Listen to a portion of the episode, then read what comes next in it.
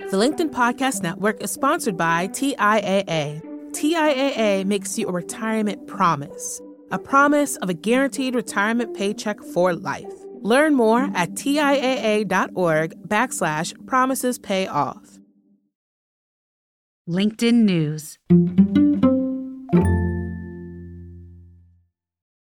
From the news team at LinkedIn, I'm Jessi Hempel, and this is Hello Monday. And before we get started today, I've got a request. A few times each year, I interview listeners to find out more about what you like about the show. It takes about 20 minutes, so if you're up for sharing some feedback, I hope you'll email me at hellomonday at linkedin.com and let's chat. And now, how do you think and talk about money? Every once in a while in this show, we devote an episode to capital. Because for a lot of people, most people even, money's a big factor in the choices we make about work. Now, there's a lot of personal finance advice out there. There are plenty of people like Suze Orman who will encourage you to save for retirement early or get out of debt. These things are all good things to do, but that is not what today's show is about. There's a view emerging that most of the choices we make about our financial lives are shaped by our thoughts and our beliefs we think, oh, I'll never have enough money. Or maybe, I'm just a person who's bad with money. Over the summer, I read about the work of Aja Evans in the New York Times. She's a financial therapist in New York City. She helps her clients explore these kinds of beliefs and move beyond them. Then in September, I received a copy of Farnoosh Torabi's new book. Farnoosh is a personal finance expert, but the new book is about belief and emotion. It's called A Healthy State of Panic. So I invited both Farnoosh and Aja to join me for this week's conversation. Aja's going to tell us a bit about the growing field of financial therapy, why people seek it, where we can all benefit.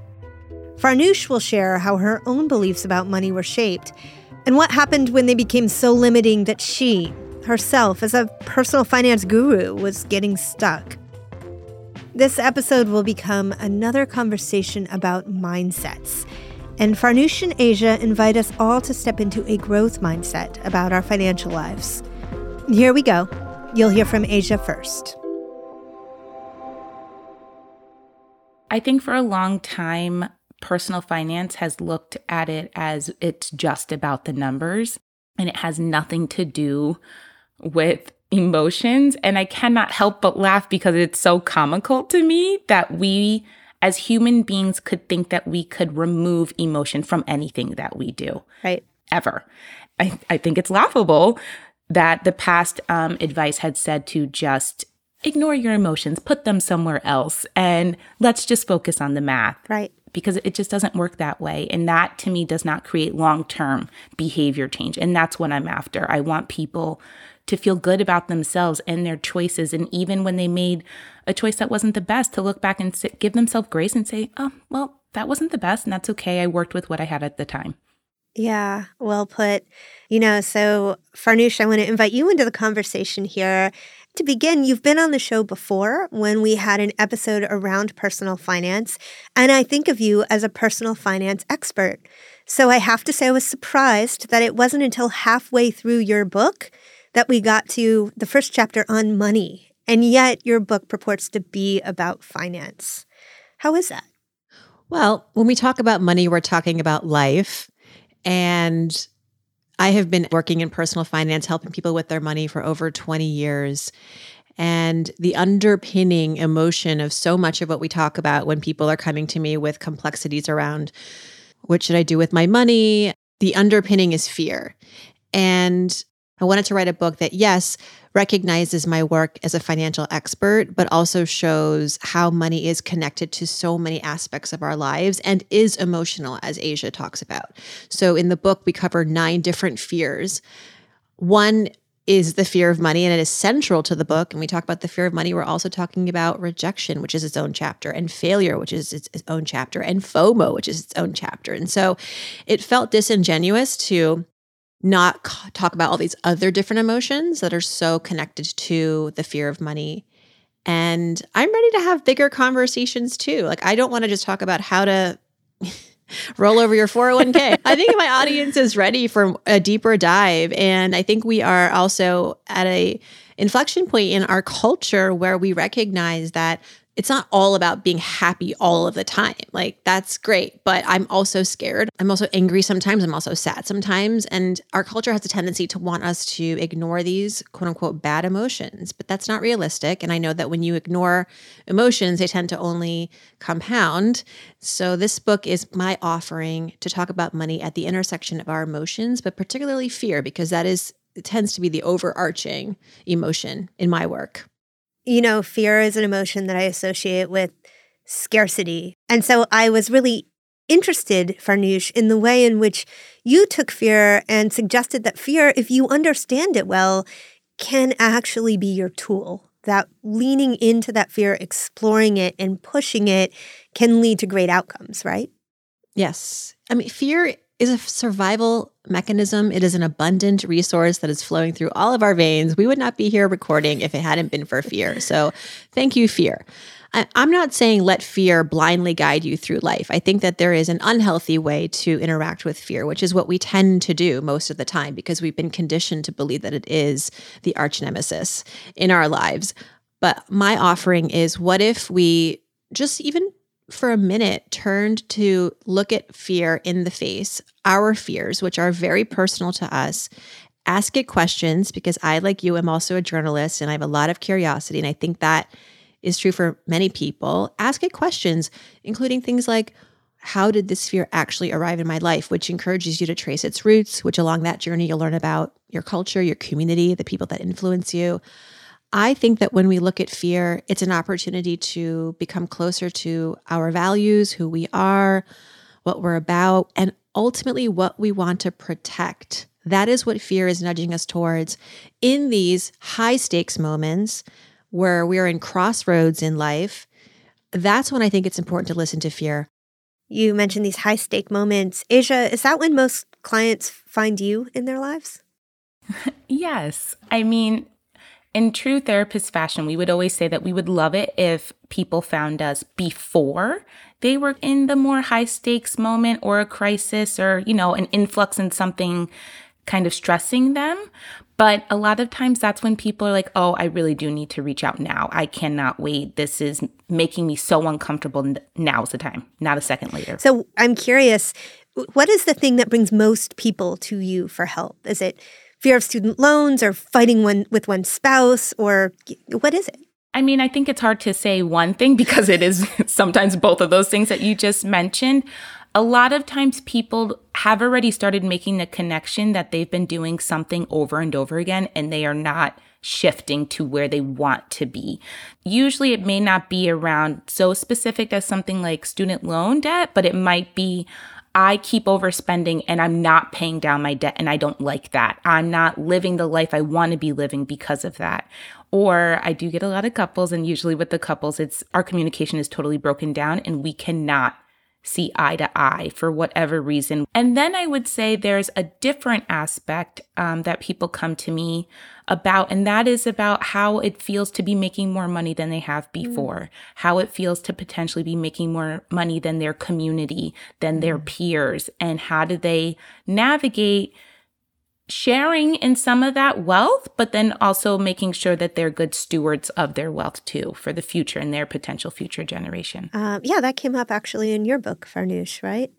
It did. It did for me. It did for uh, people I profiled. Um, for me in particular, I was of the belief that if I tried to make more money, it would come at a too high a cost. The trade offs were just too severe. I imagined a divorce. I imagined um, spending less time with my children. And I imagined that my culture of parents and Iranians and looking at me and saying, ah, when is it ever going to be enough for her? Mm. Because we don't allow women to want for money in our culture. God forbid a woman says, I want to be rich. Hmm, it's not received quite as the same way as when a man says it. A man doesn't even have to say it, it's assumed that he wants to go after the money. And so for me, I've already written a book about female financial independence. And yet I am here still grappling with the potential pursuit of stepping up my financial game and playing bigger. And what I recognized was that this fear was rooted in these very primitive stereotypes and expectations. And also, I was looking out into the world and seeing not much of this reflected, you know, or praised amongst other Right. women. And if anything, we demonized women who were sort of rich, like real housewives rich, you know, like, oh, she can't keep her family together. Oh, it's going to lead to a divorce. And so I have an intelligent side of my brain, but my very sort of irrational side was kicking into high gear and going, oh no, this is not for you. Don't risk it. Yeah. But when I explored that history of where that fear came from, I recognized that this is not my fear. This is something that latched onto me. And as a woman now who has ambition, who wants the power to connect and heal, and money can be a tool to do that for me, that I it's my birthright to go out there and make as much money as I want. And there is no guilt in that and there's no shame in that. But you know what? That wasn't an easy landing. I had to go through the motions and it started with recognizing the fear and investigating it. Yeah. Aja, how much of our wealth has to do with what we expect of our wealth? It's almost kind of like a self fulfilling prophecy, Yeah. if you will. Like if you think to yourself, this is the only way to get to this level of wealth, then you will back that up in how you act to get to that level of wealth. And I think that's when some of the deeper mindset work comes in and what you were talking about, Farnoosh, to start really questioning where did those beliefs come from? When did I start applying this? And does this actually apply to my life and the reality? And I think one really important way that we look at it is exactly what Farnoosh was talking about, that you have to work really, really hard to make a lot of money. And there are some people out there who are not working really, really hard and are making a ton of money. But sometimes you need to know it's possible and you need to sometimes go against what the rules of your life have told you is possible. And that is very hard and very, very scary. And that's why sometimes people don't. They're like, oh no, I worked really hard, so it's okay that I got this to this point of wealth. I worked really hard for it. So it really is about understanding your money narratives and your money story and the story of your history and those beliefs that you've been told and asking yourself, do they still apply to my life right now? This narrative, it's a very American narrative that you work and you are rewarded with wealth. I mean, I'm just going to say it, and I run a career show. I think it's a sham. And it gets people into trouble on one side of the spectrum, but it also gets them into the trouble on the other side of the spectrum. When you are a person who works so, so, so, so hard and you're not being rewarded with wealth, then I think that you can be clouded with a shame that doesn't belong to you. So, how do you speak to people who are working like crazy, barely skating by? similar to mental health, talking about your money is so taboo and scary. And it brings up this illicit response of, oh, I either don't have enough money to do that, or I have money, so I should know how to manage it. So I don't need anybody to help me. I don't need to talk about it. And if this person was sitting in front of me, I would say, listen, that's okay. I understand where you're coming from. And if right now the funds aren't there, that's totally fine but how is it impacting the rest of your life? Because it sounds stressful. And I'm not here to really dive into the numbers with you. I will if you want to, but we don't need to. I'm here to talk about the impact and why you feel like you have to be working that hard all the time. Do you need to? Yeah. You might need to. What are your options? Because I think we forget what happens when we are chronically stressed and how hard that is not only for our bodies, but our relationships, our mental health, and how we show up in the world. And I think we have centered work way too much. And we need to start like branching out to a more holistic vision of Right. of the human. Right. Well, and I would also imagine that um, in your work, you also see the ways in which our sense of wealth is tied to where we come from, to class and culture and race and all the rest. Um, how how does that sort of play out with your clients? Is there work to be done that can really move people forward? Uh, yes. So I paused just because there's a lot of work we need to do systematically, Yeah. but there's also work that needs to happen individually.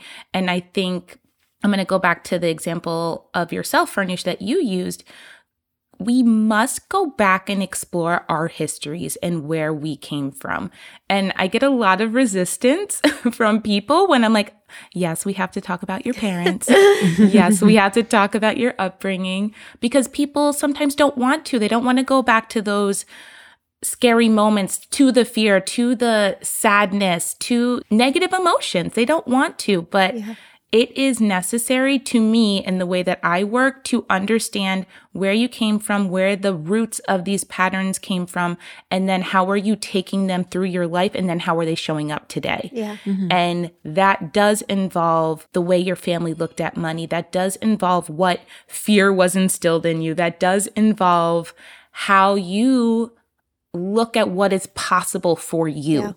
Farnoosh, I feel like I know your parents after reading this book.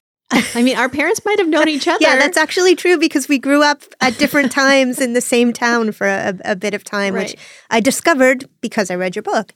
And um, I was just wondering what it was like for you, both internally and then on the pages of this book, to explore that information about your parents and their money stories. Uh, terrifying.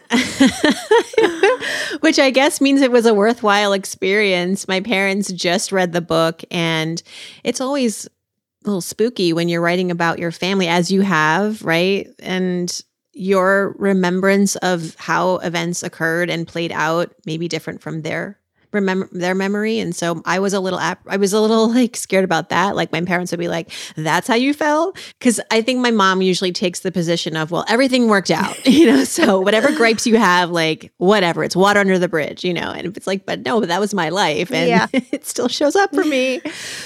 And so uh, they have selective memory. I don't. And they, yet they read the book and my mother read it on a flight, which I think is always a, a, dangerous thing because flights tend to bring out the the tears. I don't know what it is about is it like air circulation or what. It might be the oxygen. I don't know, but like don't watch Sleepless in Seattle on an airplane. Like it's going to make you be that sobbing. I would rather my mother be weepy than angry though. Yes, she was weepy. And that's good. so we're happy about that. And she she landed and she was like, I learned so much about myself in your book yeah. Because you had this ability to observe me and connect some dots for me. As she was in the throes of life, I was sort of that constant observer and recognizing how she was able to find strength in her fears and strength in her fears specifically of loneliness and rejection as my mother was new to this country when um, she had me, she was just 19 years old. She was new to motherhood and marriage, and she was basically a teenager. And that was really, really hard for her. And it was at the time for me a difficult relationship, I think, mother daughter, as she was trying to sort of find her way. And I was trying to like lean on her for guidance. And she probably, you know, only had so much to give. And yet now, as I write in the book, um, I come to the material with like my 43 year old brain, and now also a, a mother myself, and someone who recognizes the privileges that I had that she didn't and how that affected her. And I hoped to bring to the book a lot of empathy from my parents, which I don't always show to them. And as I said to my writing coach, Suzanne, I said, Suzanne, I just want to make sure I'm not throwing my mother under the bus. Uh, she said, No, no, you're not. I, your mom's kind of the hero, yeah. and and um and my dad too. You know, my dad was the one who taught me about risk. He's a physicist, so everything is about numbers for him. He's like, he loves to find the nuance in numbers. Like his numerology is like yeah. all he thinks about. It's so so funny. But the reason I say that is because from him, I learned the importance of truly calculating for risk. Yeah. And he was the one who told me, don't take out student loans for college. Go to the state school where we can cash flow this. And I promise you, you'll thank me later. Can you imagine telling a 19 year old, you know, don't go to all these prestigious schools that you got into, go to Penn State because it's cheaper and you'll thank me later? Like I was in denial and I was not happy about that for the longest time. But of course, it worked out, as they say. We're going to take a quick break here. We'll be right back with more from Aja Evans and Farnoosh Torabi. Stick around. The LinkedIn Podcast Network is sponsored by TIAA. In the last 100 years, we've seen financial markets swing, new currencies come and go, decades of savings lost in days, all showing that a retirement plan without a guarantee, quite simply, isn't enough. So, more than a retirement plan, TIAA makes you a retirement promise. A promise of a guaranteed retirement paycheck for life. A promise that pays off. Learn more at TIAA.org backslash promises pay off. Hi, I'm Dee C. Marshall. Hi, I'm Mita Mallick. We are the co host of the Brown Table Talk podcast, where we discuss how to help women of color thrive in their workplaces. And we invite allies to join us to help women of color win at work. We have a seat waiting for you. Subscribe to Brown Table Talk wherever you enjoy podcasts.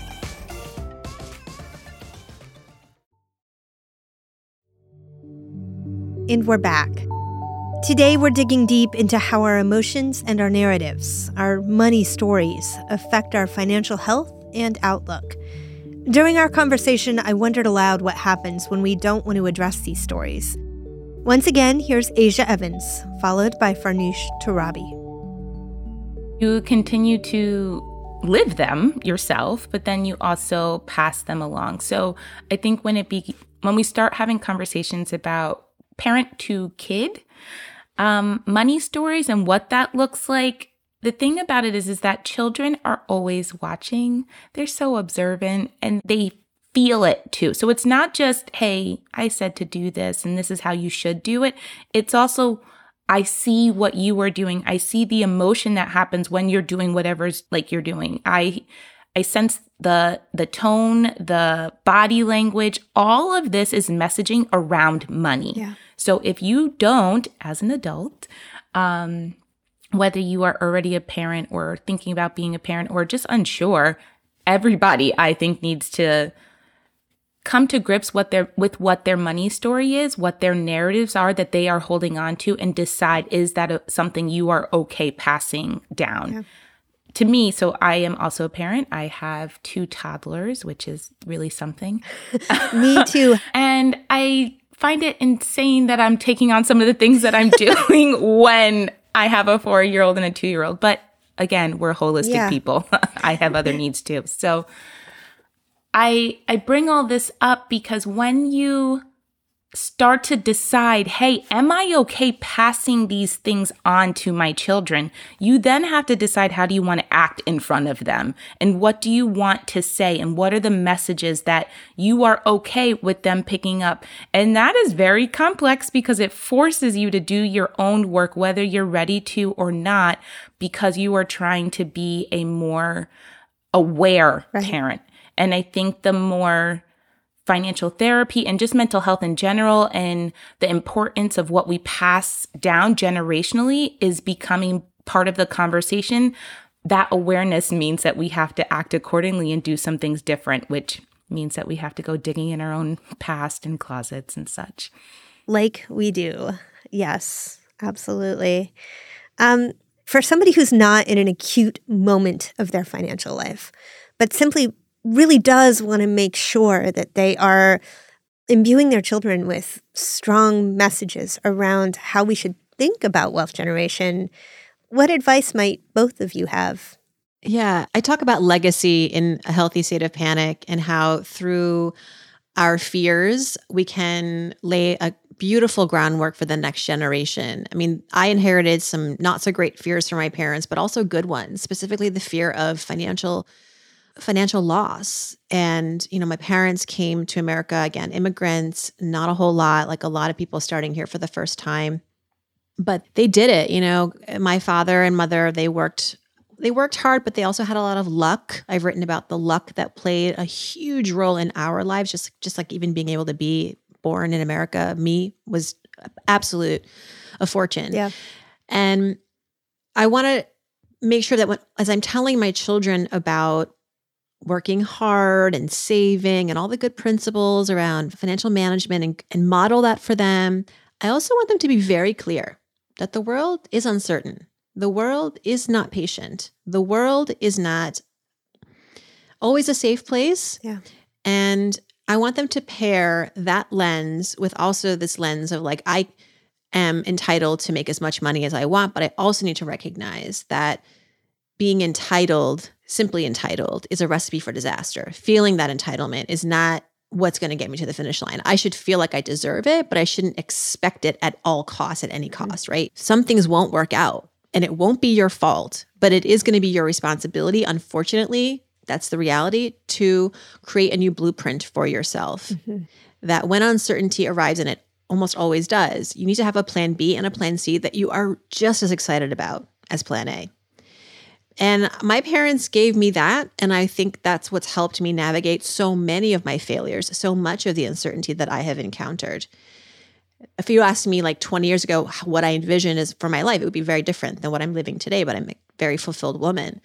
And so for my children, I think that is a healthy message that I want to pass down to them that ties to your finances, that ties to your mental health, that ties to your resilience. Yeah. That's my offer. Yeah. Aja, I might think about putting the same question to you? So I think first, beautifully said, Farnoosh. and I say that because what parents have to do is be intentional. Yeah. And that answer to me is very clearly intentional. And that's the point of what we're trying to do. You have to decide what do you want to offer up to your kids and also know that it is an offer. Mm-hmm. They may completely decide to reject and and do the opposite. And that's okay. That's up to them. But figuring out how you want to offer it and then continuously offering it throughout their lives. Like that's what's important. This is a clear, consistent message throughout. And sometimes you might get it wrong and that's okay, but you can still be consistent and go back. Um, I don't know if the audience knows, but our our money beliefs tend to be solidified around seven to nine. So that's very, very young. Wow. And right now I'm in the position where I'm like, oh gosh, I have three years for my oldest. Like, what are the beliefs? So I talk about money very, very frequently because I think in, especially in Black communities, it is so taboo. I mean, it's taboo in most communities, let's be clear. Yep. But specifically in Black communities, it's the idea of talking about mental health, um, our feelings, vulnerability, and money. All of that is you keep that in house. You do not let that go a foot out this door. Like that does not, that doesn't happen. And I want to interrupt that narrative. I want my children to feel comfortable telling somebody that they hurt their feelings. And that's okay to be vulnerable and share that with people. So I'm really trying to be intentional of speak how you feel. Um, money is not something that we should be afraid to talk about and to bring it up. And as they get older, hopefully just making sure that they understand the social constructs of what is secret and what's private. Yeah. And and knowing the difference, especially when it comes to their feelings and their money. I love that differential, separating what is secret from what is private. I think shame and fear keep us from talking enough about money. And sure, maybe those should be private conversations, but perhaps keeping them secret works against us. Before we go, I wanted to speak directly to financial stress. A lot of us face it for all kinds of reasons at inopportune moments. This fall, for example, and in fact, as this episode airs, student loans are coming due again for the first time since the onset of the pandemic. This is creating stress for a number of listeners, and that's just one thing. You might be coping with a layoff or an unexpected health crisis. So I asked Aja and Farnoosh what to do when you feel like panicking. Here's Aja, and then Farnoosh. If you find yourself in a panic, I, I want you to just stop everything that you're doing, try to find a quiet place, and just breathe. If you were upset and you need to cry, it, now's the time. Cry cry, be upset, be angry, all of the emotions. That's okay. You have to kind of feel them. And then after that, I need you to breathe, like truly breathe. Take deep, intentional breaths. And then don't do anything with your money. Because I think a lot of people are in a panic and they want to do all of the things with their dollars. And you just have to take a beat. You cannot do anything with your finances when you are physically and emotionally activated all that happens then is you are putting yourself, you're like kicking the can down the road. Mm-hmm. That is just to make you feel better. And like I said, I want long term solutions for you. So when you are in panic, don't touch your money. Yeah. Breathe, sit down, talk about it, figure out what you need personally to just kind of come back to homeostasis and balance, if you will. And then let's have a conversation about what's possible, what's not, preferably not in the same day. uh, that was wonderful. Um, Farnoosh. I'm glad Aja went first because that is, I think, no doubt the first step. And then I would say when you are in a better place of being able to actually take action, I would take inventory of all of your resources. And money is just one of those resources. But we also forget sometimes the people in our lives, the communities we are in, even your employer might have some resources. There might be some student loan relief at your employer. Did you know that? You should ask. There might even just be access to financial therapy or financial advisory through your employer. Uh, more employers are offering these out of the box benefits uh, to stay competitive. So I would take inventory, literally make a list, even if it's just like my neighbor, right, who is a therapist, or my neighbor who um, just paid off their student loans. I mean, I think that we often forget just how rich we are through the resources that we have. And as I write in A Healthy State of Panic, when you are in this super panic mode, what that can sometimes yield when you reflect on that fear and you take inventory of your resources is a sense of gratitude. And from there, you feel way more empowered and way more encouraged to go and do the things that you need to do or want to do to solve for your financial problems, your financial issues. Um, and, and to remember that you don't have to go through this alone. Yeah. You're not alone. This is a nationwide crisis. There are resources online, there are resources offline. You have to be the biggest advocate for your financial well being, but it doesn't mean you have to go it alone. That was Aja Evans and Farnoosh Torabi. Asia is a financial therapist, and we've linked to her work in the show notes. Farnoosh is a personal finance expert and a best selling author. Her newest book, A Healthy State of Panic, is out now. There were so many takeaways from this episode, folks. I'm going to keep so many things in mind. Number one, money is an emotional issue, and a lot of those emotions extend from fear. Understanding how our emotions are impacting our financial decisions can help us make better ones. Number two, our understanding of money tends to solidify in childhood, age seven to nine. That tells me a couple of things.